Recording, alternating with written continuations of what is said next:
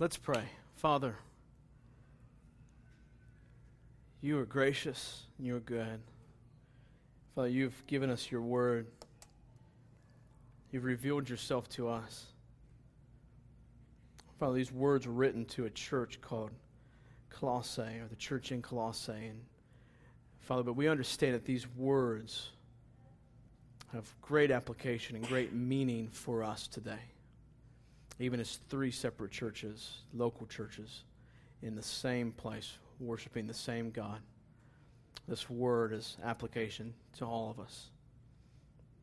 So, Father, I just pray as we work through this text uh, that you would be glorified, that you would reveal yourself to each one of us more clearly than you were revealed to us when we walked in this door. And Father, I pray that um, it would not be me speaking, but it would be your words. Um, and Father, that we would just unite around the text and what you want to say to us today. And Father, it's in your Son's name we pray. Amen. Um, for those of you who don't know, that was Edmond Jean, uh, who was our translator while we were in Haiti. Um, he is an awesome man of God that we got to spend lots of days with. Um, this man has a heart for Haitians. He is a Haitian, um, but he lives in the Dominican Republic, has lived there for about 20 years, um, but has felt God's call in his life to go back to Haiti. Um, he is doing some school, like for those who can't afford to go to school, and doing some uh, uh, orphanage work or beginning to do some of that. But primarily, uh, one of the biggest things that Edmond Jean does is work with Haiti Love, uh, which is the organization that we worked with in Haiti, uh, and other local churches, and us to help strengthen the local church in the Dominican and in Haiti. Um, so we got the opportunity to, to get to know this man quite well. Uh, lots of intimate moments with Edmond Jean in places where we were very uncomfortable. Uh, one story I can tell you is as we were going into Haiti, um, it's not like crossing from here to Canada or here to Mexico. It's a little bit more intense than that. Um, just saying. Uh, so we're going in, and uh, we get into Haiti, and the guy's getting ready to stamp our guide's passport. Uh, his name is Noah. Uh, he's from America, and, and he's getting ready to stamp it, and the guy's saying, We can't, there's no place to stamp. Your passport is full. And so they kind of fussed back and forth, and finally the guy stamped it and said, um, I won't stamp it again. And he like writes a note on there saying to not stamp it again. Now, this is our, our guide, Noah, getting us into Haiti. And he's saying, I'm not going to stamp it when you try to come back out. All right? So we go on in, and we get back on our way back out of Haiti, going back into the Dominican Republic. And basically, what happens is we give all of our passports to Edmond Jean, who knows how to work magic, uh, quite literally. So he goes in with our passports, and we're all kind of standing around. They have what's called a tap tap. And that's basically it's the back of a of a pickup truck and not a Silverado, uh, like a Ford Ranger pickup truck. And you put like a lot of people in the back of that. So we're out there kind of chilling by the things. And all of a sudden we see Edmond Jean come running out of the building. Running. And we're like, and he's like, let's go, let's go. Like we get in and we take off across back to the Dominican Republic. And later I went to Edmond and said, Edmond, what happened?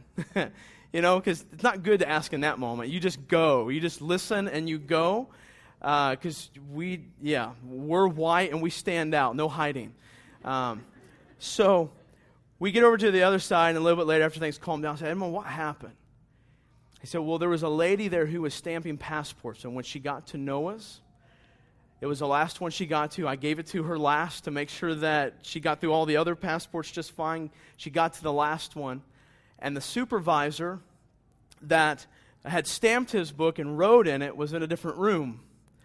And so she gets to that, she's getting ready to stamp it, and there's the note on there. She stamps it and says, You better get out of here quickly. When my supervisor, if he gets back before you leave, no, we'll be stuck here. uh, we'd had to take in his passport. So that's why Edmond Jean come running out. And, and as you see, he's no tiny guy. Uh, he's taking off, and we go, okay, let's go, let's go, let's go. And we made it safely, and, and Noah uh, is getting a new passport, uh, probably as we speak. Uh, no more trips back and forth. We'd had to go up the road maybe three miles and drop him off and let him cross over the river by himself or something, uh, which would have been an adventure. so.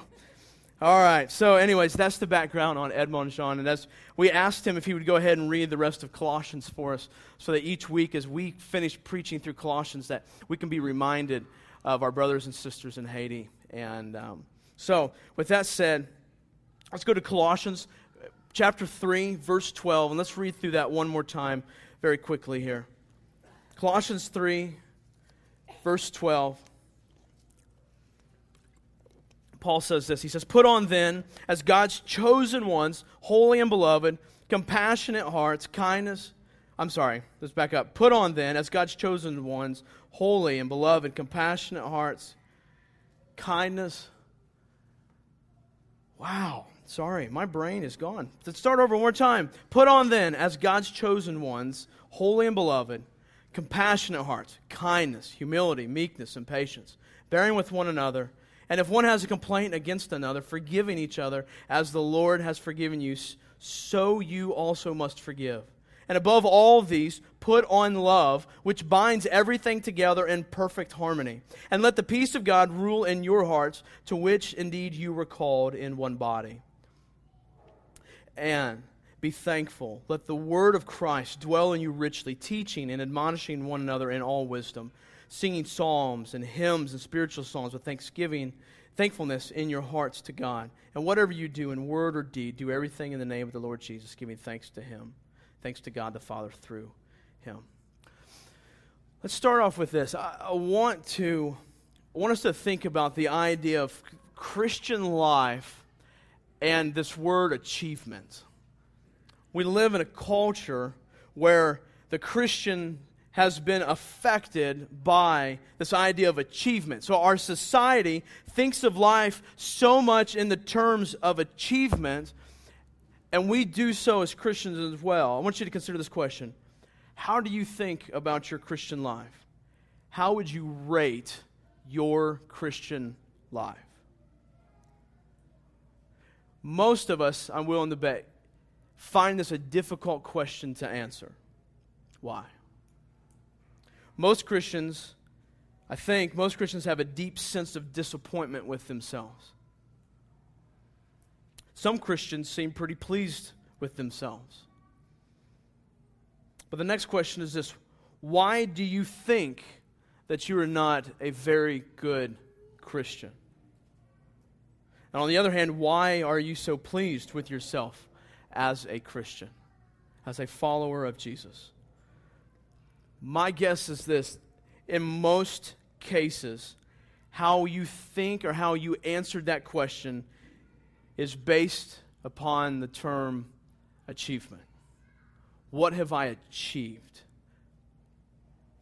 So the self satisfied Christian thinks that he or she is doing well, as where the downcast Christian thinks that he or she is not doing well. I'm not really a person who prays as seriously as I think I should.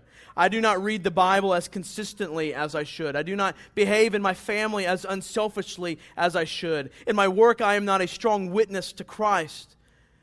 There is that bad habit I just can't seem to overcome. I'm a very poor Christian. Does this seem familiar to anybody? Anybody? Am I the only one?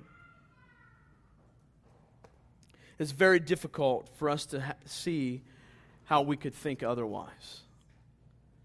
I mean, what we do really does matter, right?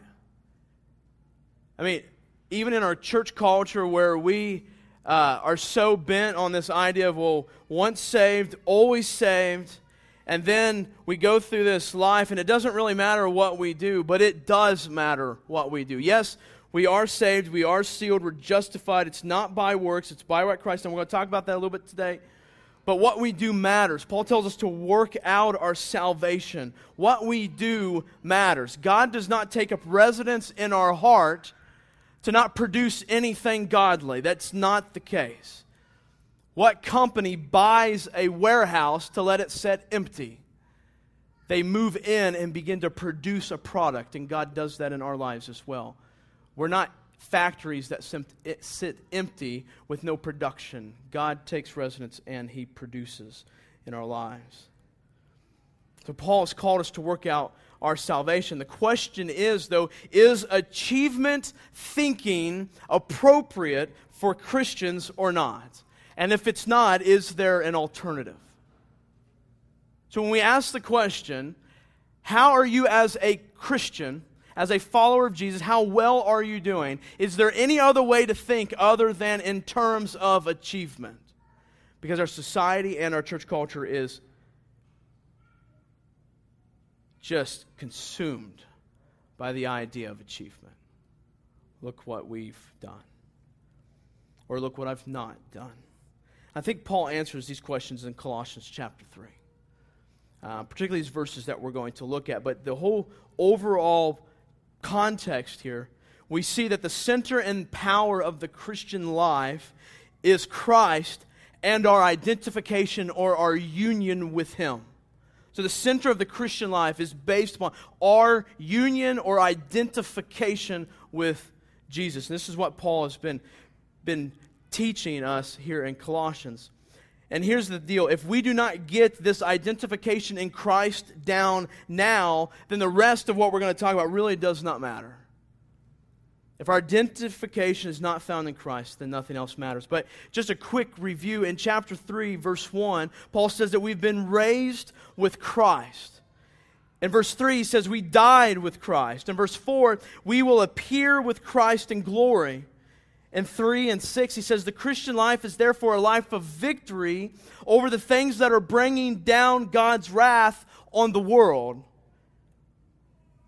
In verse 9, he says, Our belonging to Christ means that we have taken off the old humanity. He says, We have put on a new humanity in verse 10, which is being renewed in knowledge according to the image of its creator. This also means that our behaviors, that there are certain behaviors that are to be done away with. And it also means that there are certain behaviors that are to be done as Christians.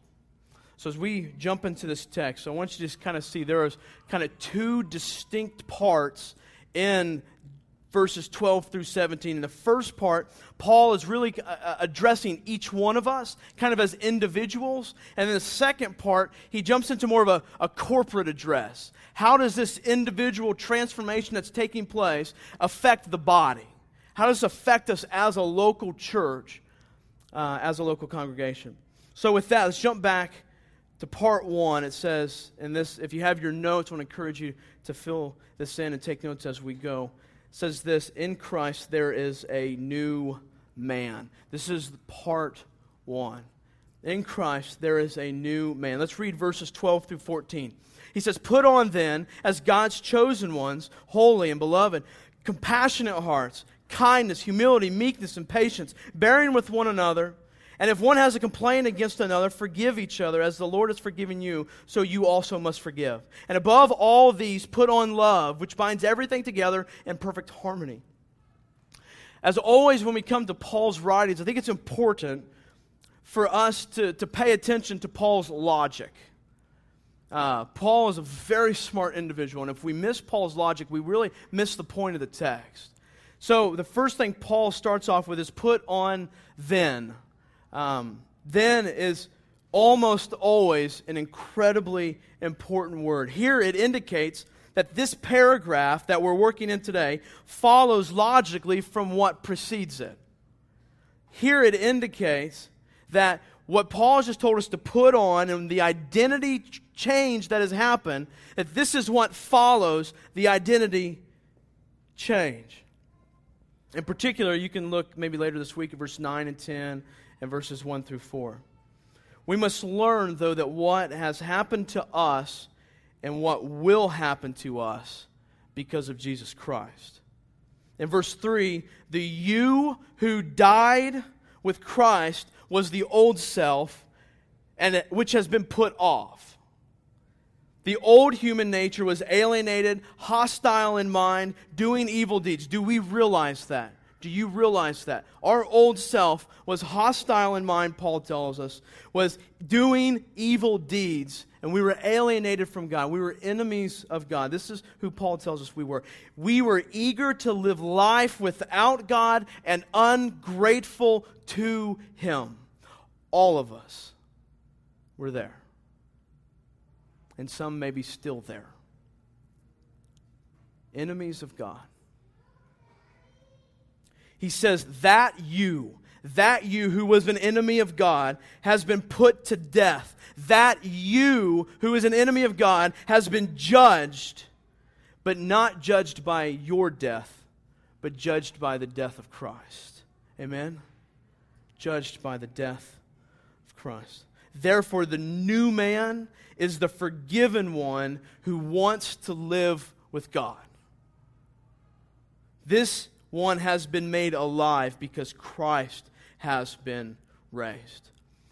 So, because of this death and this resurrection, Christ's death and resurrection, and our death and resurrection with Christ, we have a new identity, and this is foundational for us as we work through the rest of this text we have a new identity. This is foundational. Before we can respond to the imperatives or to the commands that Paul gives in the rest of this passage, we must understand that this new identity has been given to us, not achieved by us. It's been given. You did not achieve this new identity by saying a prayer. You did not achieve this identity by walking an aisle. You did not achieve this identity by joining a church, by mommy and daddy who always went to church. You did not achieve this by being a good person. God has given this to you and to me. This identity that we have in Christ is extraordinary. And I think we miss the splendor of that truth that our identity is no longer in ourselves and the things of this world, our jobs, our kids, even. Our identity is found in Christ. And I think we miss the extraordinary aspect of that. The words in verse 12 are heavy, I think, with connotations as we work through these verses. These words, hear me, hear me, these words we're getting ready to look at describe the most privileged people on this planet. These words describe the most privileged people ever to walk this earth. And the moment we lose sight of that, we miss the glory of the gospel these words, he says, Put on then as God's chosen ones. You did not achieve this, but God has chose you. He says, We are God's chosen ones. God is the owner of this whole world, right? Right. He is the maker of all people. Yet among all the people, we are joined to Christ because he chose us. To choose some is to not choose others. God chose those whom he has saved. We are Christ's special possession. Do you see that? Do you believe that? We are Christ's chosen special possession. Next, he says in this verse that we are holy. We are holy. Why? It's God is holy. Only what is holy can be accepted, welcomed, and embraced by God.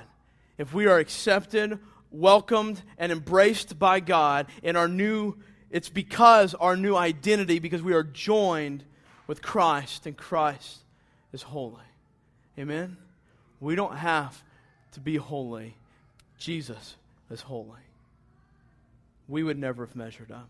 Next, he says that we are his beloved. You ever thought about what that means? And that's kind of a, a churchy word, not churchy word, but a word that we kind of toss around all the time. What this literally means is having been loved. That's who we are as God's people, those who have been loved and an ongoing love. We have had God's love lavished on us. Do you feel like the most privileged person on this earth because of what God has done? If not, you miss. You're missing something big. We are the most loved people on this earth. Those of us who are followers of Jesus.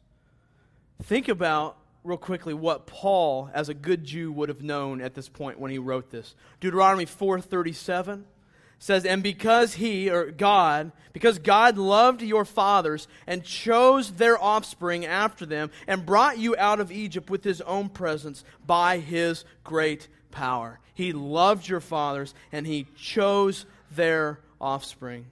Deuteronomy 7, verse 7 through 8. It was not because you were more in number than any other people. It's not because of your, what? Your achievements that God has set his love on you and chose you. For you were the fewest of all peoples. But it is because the Lord loves you and is keeping the oath that he swore to your fathers. Psalm 33, 12. Blessed is the nation whose God is the Lord, the people whom he has chosen as his heritage. That is us. We're chosen as his heritage. Wow. Our identity is greatly different in the gospel. We are not the same people that we were. Here is the glorious mystery that is now revealed. Christ, as he, he is proclaimed now to all people, is the hope of glory. No longer is it just the Jews. But Paul says now, in Colossians says, now you have been united to Christ by faith and are God's chosen ones, holy, and you have been loved. Think about that. This is our identity, and it's not because of our achievements, it's because of God's achievement. So it's important that we understand before we move into the rest of this that our identity is not based upon our achievements, but it's based upon God and His achievement. And once again, just like in verse 3 1, if you go back and look at verse uh, 1 of chapter 3, Paul sets the stage that who I'm talking to are those who are already saved. And then he gives these things that we should be doing and this character that should be happening. But all this should be happening because we have been saved. And if we don't get that from the very beginning, then we can begin to think that Paul is telling us to do all of these things in order to be saved. But Paul's saying, no, no, no. I'm speaking to those who are already been raised with Christ. And now what's going to proceed and the commands I'm going to give you are an outflowing that should come out of your relationship with Christ, your new identity. So what we do as we work through the rest of this text flows out of who we are. What we do does not make us right with God. We are right with God because of Christ. But because of Christ, this is what we do.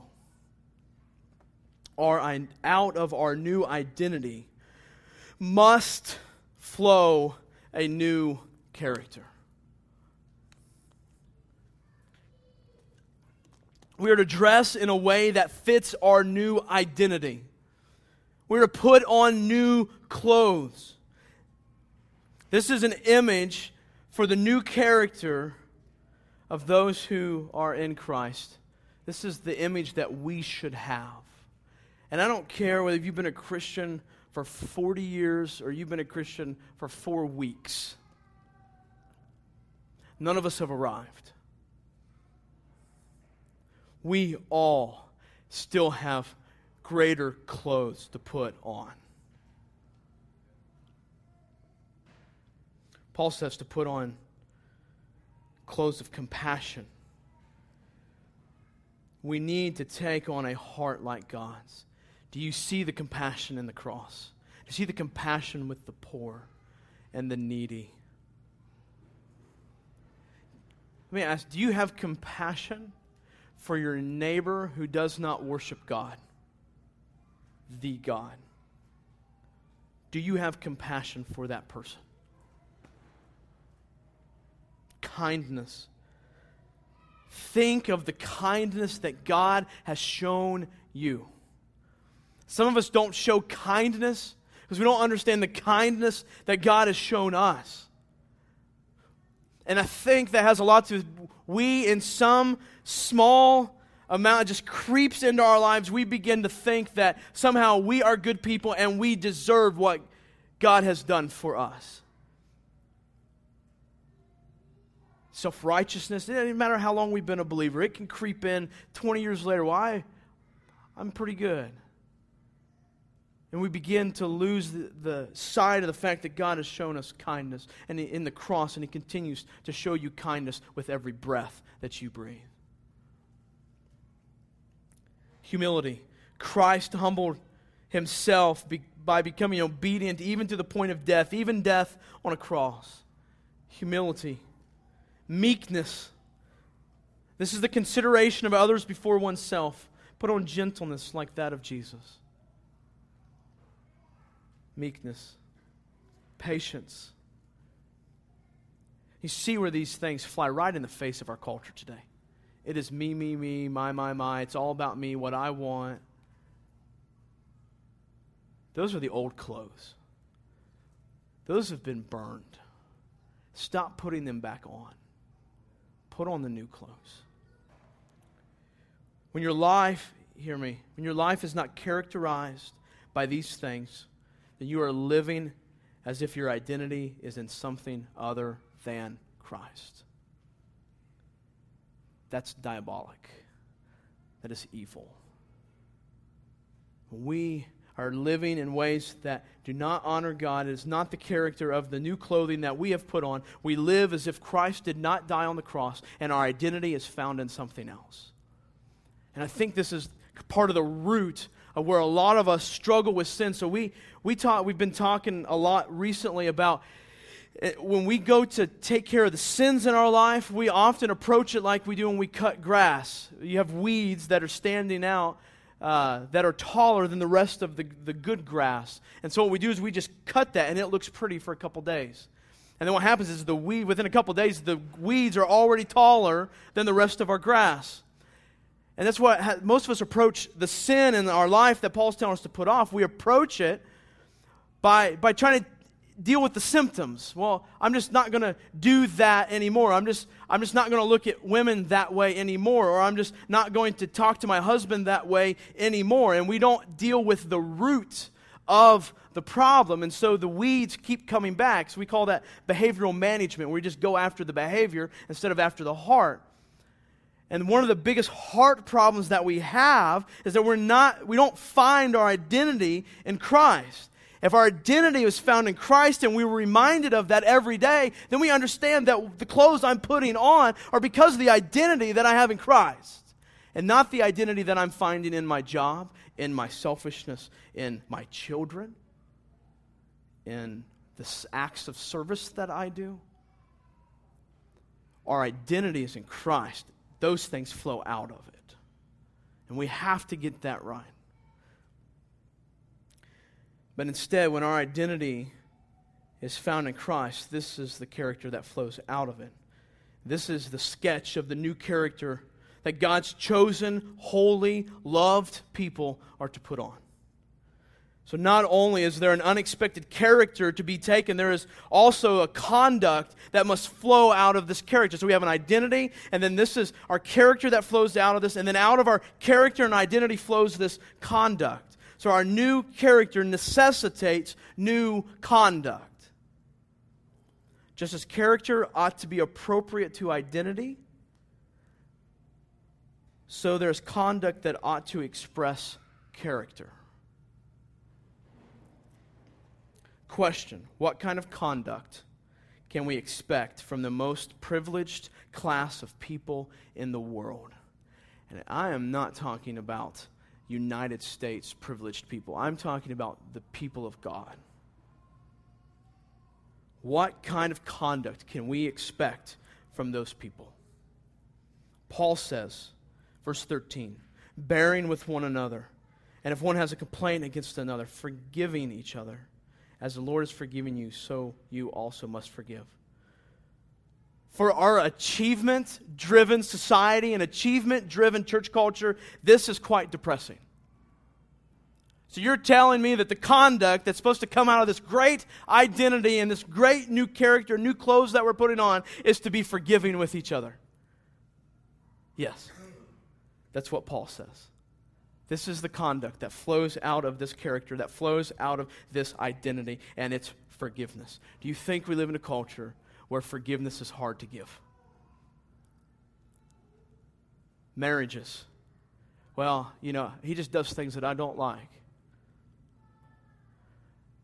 Or that authority that I don't want to listen to did something wrong the other day, and I'm going to hold it against him so that I don't have to listen to what he says.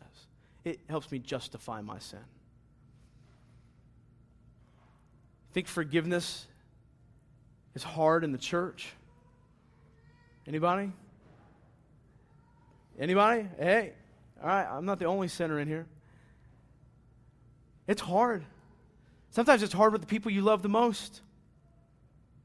And they tend to hurt you the deepest. Paul tells us it's forgiveness. Why should we do this? Why? Why is forgiveness one of the key components of the conduct that flows out of our out of this new character? Why? Because we have been forgiven the greatest debt on this earth. Huh. God forgave us, the most privileged people in the world. Verse 13, he says, As the Lord has forgiven you, so you must forgive. We, myself, we find it hard, I find it hard to forgive when I lose sight of how much I've been forgiven. And I usually lose sight of how much I've been forgiven when I begin to think too highly of myself and I begin to think of my achievements and go, God, look at what I've done. We lose sight of how much we have been forgiven. Paul goes on in verse 14 Love is what binds the body together. He says, And above all of these, put on love, which binds everything together in perfect harmony. No brilliant personality or extraordinary ability within the church binds it together.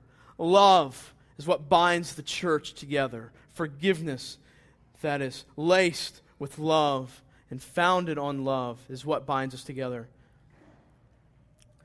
Don't, don't go into this realm of this ambiguous love conquers all kind of thing that we have in our culture. This is a very real, practical thing. We, we just like to toss that cliche out there and then we don't actually do it. But love is what Paul says is what binds us together. This love is foundationally tethered to our identity in Christ, as He first loved us. And, and that's a key phrase. Guys, God did not love us because we loved Him, He loved us first when we hated Him, when we were enemies of Him. So that's part one. Paul says this is our new identity in Christ. Outflows from that our character. And then from that flows this conduct. Now, Paul is going to talk how does this look like in the church community? How does this flow? What does this feel like in the church? So, in Christ, there is also a new identity, but there is also a new society, a new community, a new group of people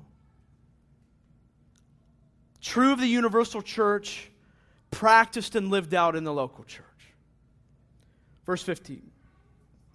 And let the peace of Christ rule in your hearts, to which indeed you were called in one body, and be thankful. Let the word of Christ dwell in you richly, teaching and admonishing one another in all wisdom, singing psalms and hymns and spiritual songs with thanksgiving in your hearts to God. And whatever you do, in word or deed, do everything in the name of the Lord Jesus, giving thanks to God the Father through him. The first very important word there is the conjunction and. This word suggests that the following paragraph continues the subject that we've just been discussing, and that is the new life to be enjoyed by believers. Now the focus shifts, though, to believers corporately, as a congregation, as a, as a body of God's holy people. So if the character and the conduct described in verses 12 through 14 are to be displayed in each of us, then our life together must support this radical new way of being and living. And this is where, again, we're right back to there is no Lone Ranger Christianity. And we can't live life in a church standing 15 feet from each other. We have to get into each other's lives. Sometimes, if you want the food to taste good, you got to get in the kitchen yourself. And it's no offense to my wife. Uh, she's a good cook. Uh, you can laugh at that. That meant to be funny. But that was a metaphor, not a representation of my home. That's what I meant to say, okay? Uh, let me, I tell you what, so I don't get in trouble here and I don't want to keep digging a hole. Let's go to my realm of life. Uh, if you want what's on the grill to taste good, men, sometimes you got to get in front of the grill, right? Does that make sense? Y'all, y'all grill, don't you? You're from the South. Barbecue, right? Right. You smoke everything. And I don't mean, you know, like that, right? Right. when I was in seminary, I, I, I, got into smoking food. And so I would be around seminary. This is a rabbit trail, I'm sorry. But I, I, I, was, would walk around and, and they'd be like, well, what do you like to do for fun? I like to smoke things. you know, uh, that always got their heads turned. And, and, I didn't realize it was happening until God woke me up and said, you probably should uh, define that a little more clearly. I smoke foods. Uh, and you can't. Well, anyways, even that could be misstrued. Sorry. Uh, so they tell me, right? Okay. So we must live out this faith corporately as a body.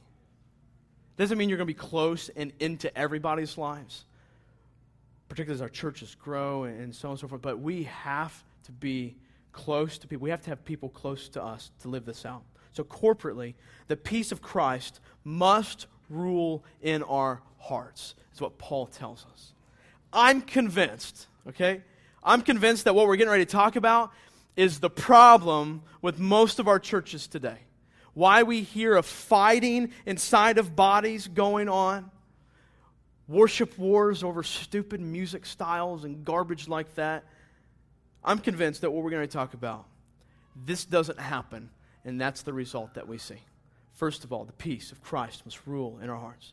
And let the peace of Christ rule in your hearts, verse 15, to which indeed you were called in one body, and be thankful. This is not to be reduced to merely a subjective emotional state. That's not what Paul's talking about with let the peace. Just let peace flow in our hearts. Is that what Paul's talking about?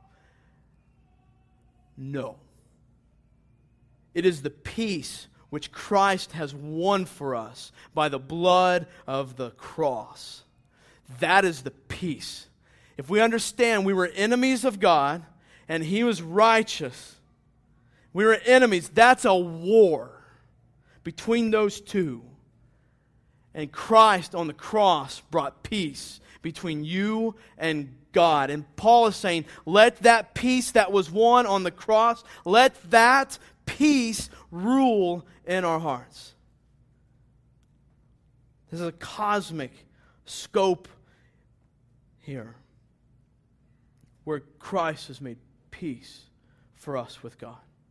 And yet it is a, it is and yet it is a gift from God our Father particularly giving to believers in Christ.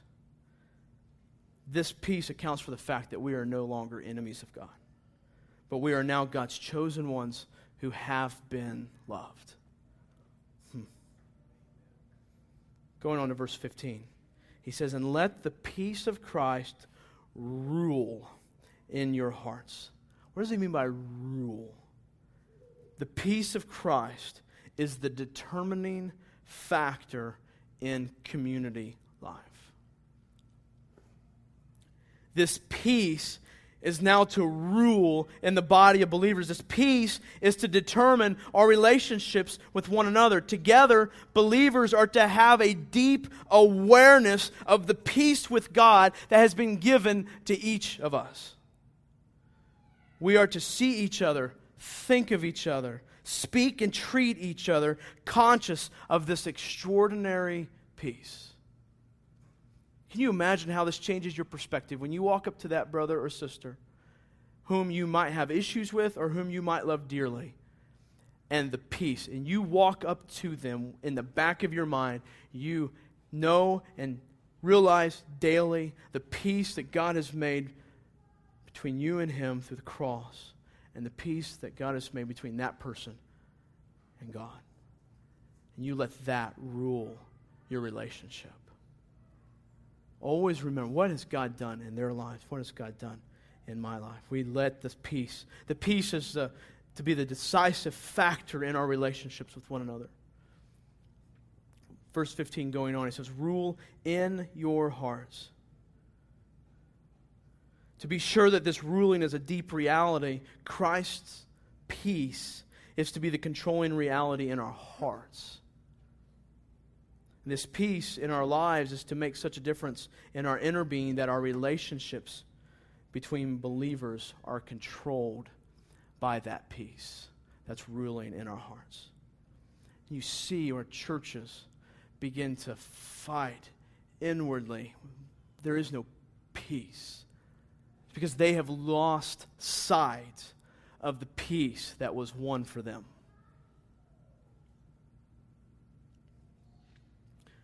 Next, he says in verse 15, And let the peace of Christ rule in your hearts, to which indeed you were called in one body. Not because of our achievements, but because we were called to this one body. Again, it's God's doing. We were called to this one body. Colossians 1, if you look a little bit earlier in Colossians 1, verse 13 and 14, he says, He, He, has delivered us from the domain of darkness and transferred us to the kingdom of his beloved Son, in whom we have redemption, the forgiveness of sins. You see, the kingdom of Christ is the realm where sins are forgiven, and this is the peace of Christ that we have. Going on in verse 15, he says, And let the peace of Christ rule in your hearts, to which indeed you were called in one body and be thankful. Although this call has come to each individual believer, the same gospel call has drawn believers together to one body, to one another. The assembly of believers, if you think about this, where, where Paul will be writing here, he had been writing to Philemon's home in which the church in Colossae met. This is the primary idea that that local body would be drawn together by the gospel. And it's in this body where compassion, kindness, humility, meekness, patience, forgiveness, and love can be expressed in real and practical ways. You can't do that 15 feet from each other. You have to be holding hands. You have to know what's going on in their life. We can't stand this far away. We have to be close. Going on verse 15, he says, and be thankful. Why are we thankful? We are thankful because we did not achieve anything by our doing, but instead we were called. We were called. These words are crucial. How, how could it be otherwise? We were called. He tells us to be thankful. How could we be anything other than thankful? How dare we begin to think that we somehow deserve what God has done and continues to do in our lives? We spit on the cross when we do that. Paul will continue this thankfulness as he has been in this theme of thankfulness since even the very beginning of this letter. It's a very prominent aspect of the verse of Colossians. Telling how, how he's thankful for what God has done in the Colossians' life. He says that in verse 1, uh, chapter 1, verse 3, and he also prayed that the Colossians would share in this thankfulness in verse 12 of chapter 1. This is, this is an important summary of the purpose of this letter as Paul encouraged them to be thankful. Paul exhorted them to abound in thanksgiving. And because we are so wealthy in this country, we begin to be so unthankful for what we have. And not just what we have, but what God has done. And that being primary.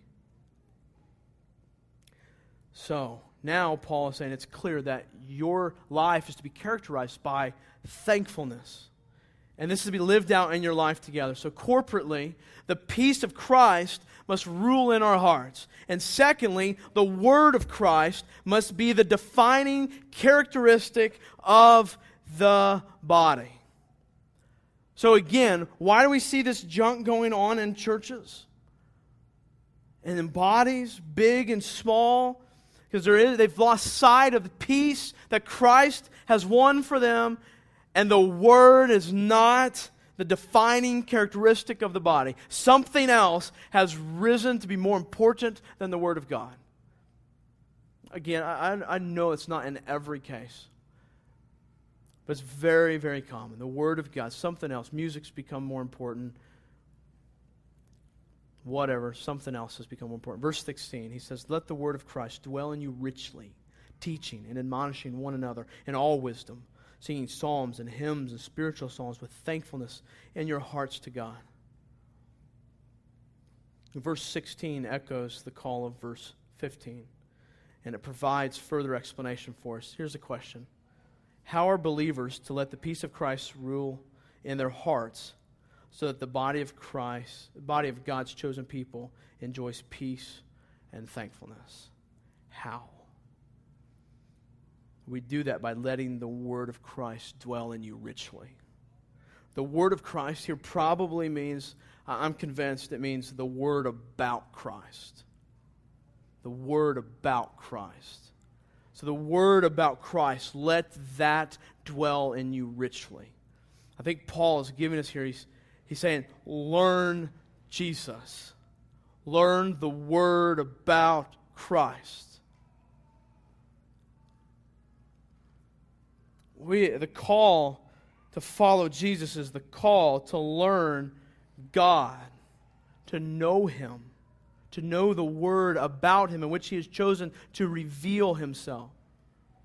The Word of Christ is the means by which the peace of Christ will rule in the hearts of the believers. If we want the peace to rule, then we have to know the Word of God and dwell in the Word of God. The Word must dwell in you deeply as an individual and as a body. Let me ask you a question. Have you been a part of a church or around an individual where there is no peace? Anybody? Anybody? Yeah. Where there is no thankfulness? Anybody? Yeah.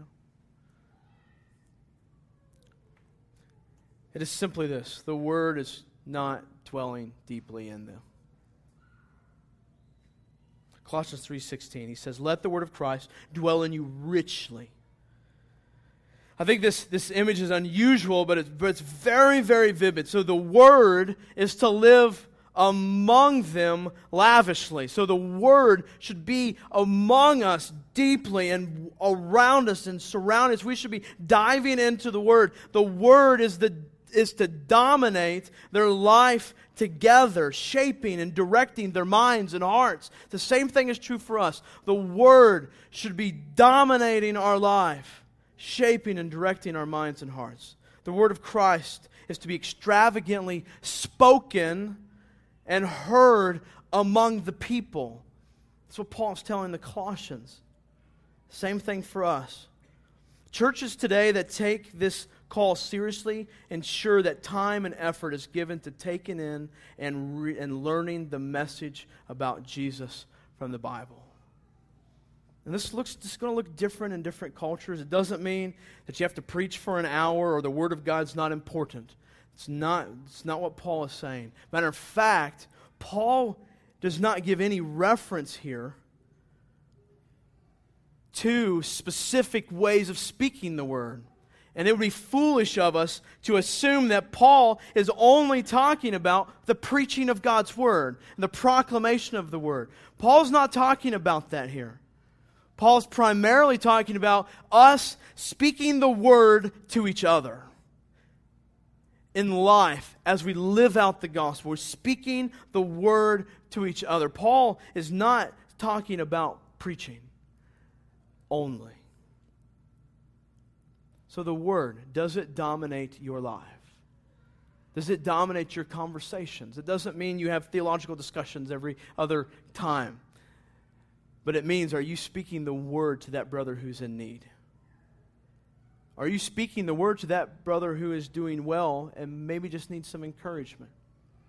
Are you speaking the word to each other? The word must flow from your life to others in the body. From your life to others in the body. Colossians 3:16 he says let the word of Christ dwell in you richly as preachers teach and admonish all the people in the church in all wisdom is that what Paul says we can't depend on the preacher to fulfill this this has to be done. He's telling, teaching and admonishing one another in all wisdom. This is each other. Doing this to each other in all wisdom. This is, again, a clear echo of chapter 1, verse 28. He says, Him we proclaim, warning everyone and teaching everyone with all wisdom, that we may present everyone mature in Christ. So Paul is telling this is our goal to teach everything with all wisdom, that we may present everyone mature. And then he later he says to teach each other, to admonish each other. You know what that assumes? That assumes you know the word, that you're growing in your knowledge of the word. So, just as Christ is to be proclaimed among the nations with effort and energy, so the word about him is to be spoken extravagantly among us as believers to each other. Often, this will look like addressing those who are falling or failing to put to death what is earthly or failing to put on the Christ like behaviors. Often, that's what this looks like for us, is speaking the word when they have fallen or are failing to at God. This kind of conversations are to be a big part of the life of those who have been called into the fellowship of Christian believers. Where we are speaking the word to each other. Um, Colossians 3:16 going on, he says, singing psalms and hymns and spiritual songs the Psalms, probably re- uh, a reference to the Old Testament Psalms, hymns, probably referring especially to the songs of praise to God and songs, songs about spiritual things, probably songs about Christ. In summary, though, these songs are means of the believers teaching and admonishing each other. Our music and our worship should take great instruction from this passage. And, let me say, as I've worked this passage, you know, there there are things that, as a church, we're not perfect at. Uh, and, and your church is probably not perfect at. And, and I think this is one of those aspects where we have to learn something from this. And, and if you look at the next part of that verse, he says, with thankfulness in your hearts to God. There's, I think there's a little bit we can dig into here, but I, we're just going to kind of brush through this real quick. I don't think Paul is setting the precedent here for all of our worship and what it should all look like. But there should be a component in our worship, our singing, where we are admonishing each other with the word while we are worshiping God with thankfulness in our hearts. So when we typically think of worship, we think of typically it's all vertical. Now, yes, we're not worshiping each other. That's not what Paul's talking about here. Our worship, though, is the thankfulness on the inside to God. And there's a component of us teaching and admonishing each other in the Word through our singing. And I hope that maybe challenges some of you to think maybe a little differently. I, again, I don't think Paul is saying that all of our worship has to look that way, but there's a component in which the body should be admonishing and teaching each other through singing. And we have lots to learn from these verses. Lastly, as a body, we must have a disposition of thankfulness a disposition of thankfulness. Whatever you do, verse 17, whatever you do in word or deed, everything in the name of the Lord Jesus, giving thanks to God the Father through him. So here the scope of the Christian life is indicated. Whatever you do or say, everything. There is no part of your life that is not changed by your having died with Christ and having been raised with him. There's no part of your life everything. The Christian life cannot be merely inward and private, it must be outward and public as well. The Lord of the Christian life is emphasized do everything in the name of the Lord Jesus. You know, it's a common phrase in the Old Testament. I want you to think about this. In the name of the Lord. Common phrase in the Old Testament. And it is astonishing that Paul could extend this phrase to in the name of the Lord Jesus. Don't miss that. This is what doing everything in the name of the Lord Jesus means. If you look at chapter 2, verse 6, he says, Therefore, as you received Christ Jesus the Lord, so walk in him. It is to do everything in the name of the Lord Jesus. Lastly, we see that the manner of the Christ, the the manner of the Christian life is under of yeah, the Christian life is underlined again. Giving thanks to God the Father through him. Again, there's a clear echo of this idea of thanksgiving in the body. To give thanks to God the Father through the Lord Jesus Christ means that He is the one who has made it possible for us to give thanks to God. Don't miss that. We give thanks to God not because we are good people or good Christians. We give thanks to God because we are no longer enemies of God, who have been made at peace with God through Christ on the cross. We are able now to have thankful hearts towards the God who has been so gracious to us. Amen? Amen.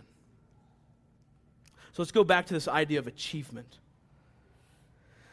The repeated refrain of thankfulness gives us the key, I think, to the alternative to achievement thinking as Christians. The Christian life, I think, can be compared to marriage. Follow me here.